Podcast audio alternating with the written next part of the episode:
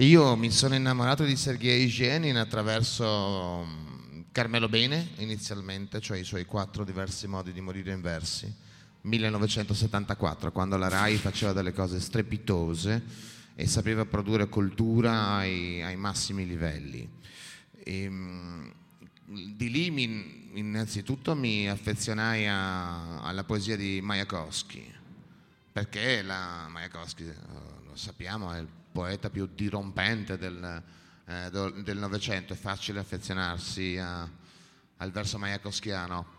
Da un lato si libera completamente della metrica, ogni singola parola nel verso mayakovskiano diventa verso e quindi è anche più facile leggerlo, fruirlo, goderne. No? Però il suo più grande contemporaneo era Sergei Gienin, io per curiosità e un po' perché eh, ne ascoltai l'interpretazione beniana, è veramente strepitosa.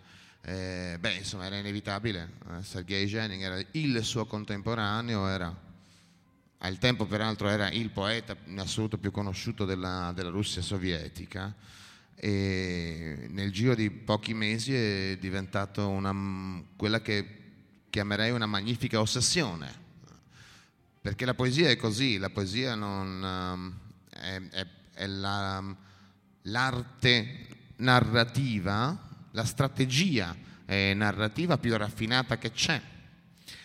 La poesia dice la verità, non dice mai una cosa per un'altra la poesia non finge, la poesia fugge eh, dalle, dalle, bugie. In questo senso ha qualcosa quasi di liturgico la, la poesia, di fideistico se, se vogliamo. Igening è il maestro in questo senso di una poesia che dice, eh, che dice la verità e la, e la dice con una commozione straordinaria. Ti senti un teppista?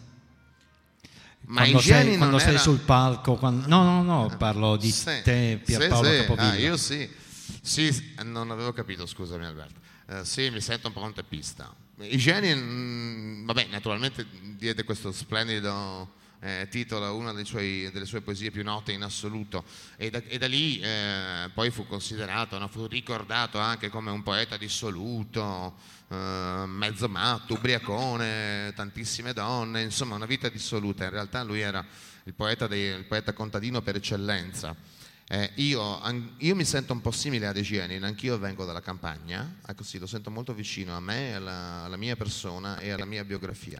Anch'io vengo dalla campagna anni, della fine degli anni 60, eh, nella campagna veneta, dove ho vissuto la mia fanciullezza. Anch'io ho vissuto lunghi periodi di dissolutezza della, nella, nella mia vita e anch'io amo le tradizioni contadine, anch'io amo eh, la fratellanza, la pietas e anch'io mi sento rivoluzionario dentro. Ma come Igienin, naturalmente lui visse negli anni venti la sua parabola eh, esistenziale. Gli anni venti in Russia furono anni drammatici, quando non, non tragici, ecco.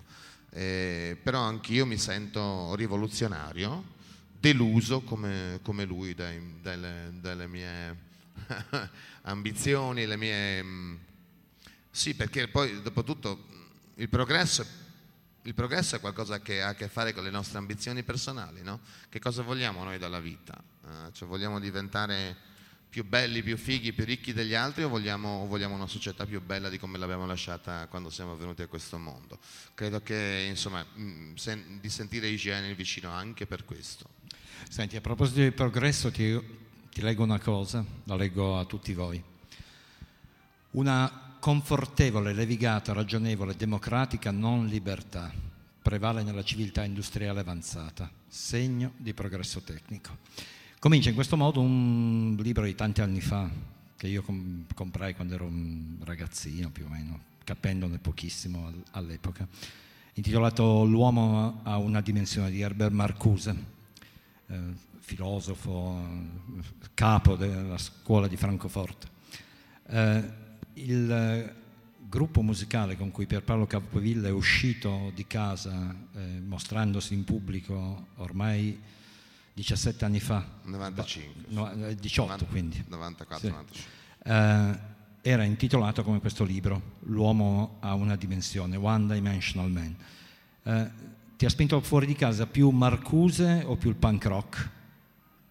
Beh, forse beh, il punk rock è stato un momento di emancipazione per tutti, no? soprattutto per uno come me che veniva dal prog, quindi ascoltava solo i Genesis, gli Yes, quando andava bene i King Crimson. No? A un certo punto ho incontrato anch'io, avevo 16-17 anni così, incontrai il punk rock e, e, e, divenne un motivo straordinario di emancipazione.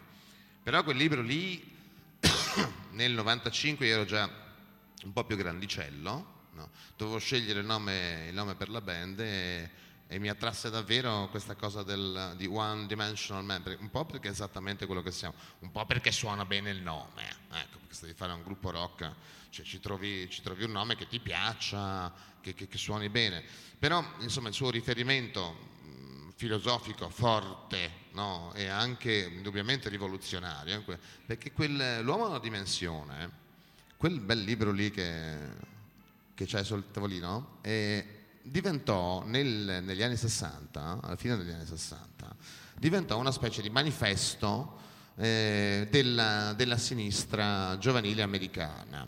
Mentre noi negli stessi anni si andava, non, non io perché io vabbè, sono nato nel 68, eh, ero un bambino dunque, ma mentre i nostri giovanotti alla fine degli anni 60, all'inizio degli 70 si andavano in giro col libretto rosso di Mao, gli studenti di Berkeley invece avevano One Dimensional Man in tasca. No? Peraltro lui insegnava negli Stati Uniti, credo ad Harvard. E, e quindi per me aveva un significato speciale, no? questo uomo a una dimensione, cioè aveva, uh, il riferimento filosofico era fortissimo, ma anche il riferimento al mondo anglosassone, da cui, eh, da cui noi prendevamo più o meno tutto, One Dimensional Man. Credo che con One Dimensional Man abbiamo in qualche misura portato il suono di Chicago in Italia, una volta per tutte, non solo noi, eh. molto prima di noi e meglio di noi naturalmente gli UZ. Spieghiamo il suono di Chicago cosa significa per i non addetti ai lavori. Touch and go, touch and go vuol dire... Cioè, non è il punk rock, è eh, la roba più... l'evoluzione successiva. Un po' diciamo. dopo, sì, sì. Beh, in realtà io sono davvero innamorato di quella musica lì, cioè l'hardcore americano se ci fermiamo alla fine degli anni Ottanta, sì, indubbiamente sei giovane, ascolti Black Flag, mm, ma è, fatto, è veramente un fatto politico ed emozionale insieme. Quando incomincia, la musica incomincia a diventare un po' più importante, allora ti sposti sulla scuola di Chicago, cioè su Touch and Go, quindi su, su Jesus Lizard, Scratch Acid. Uh.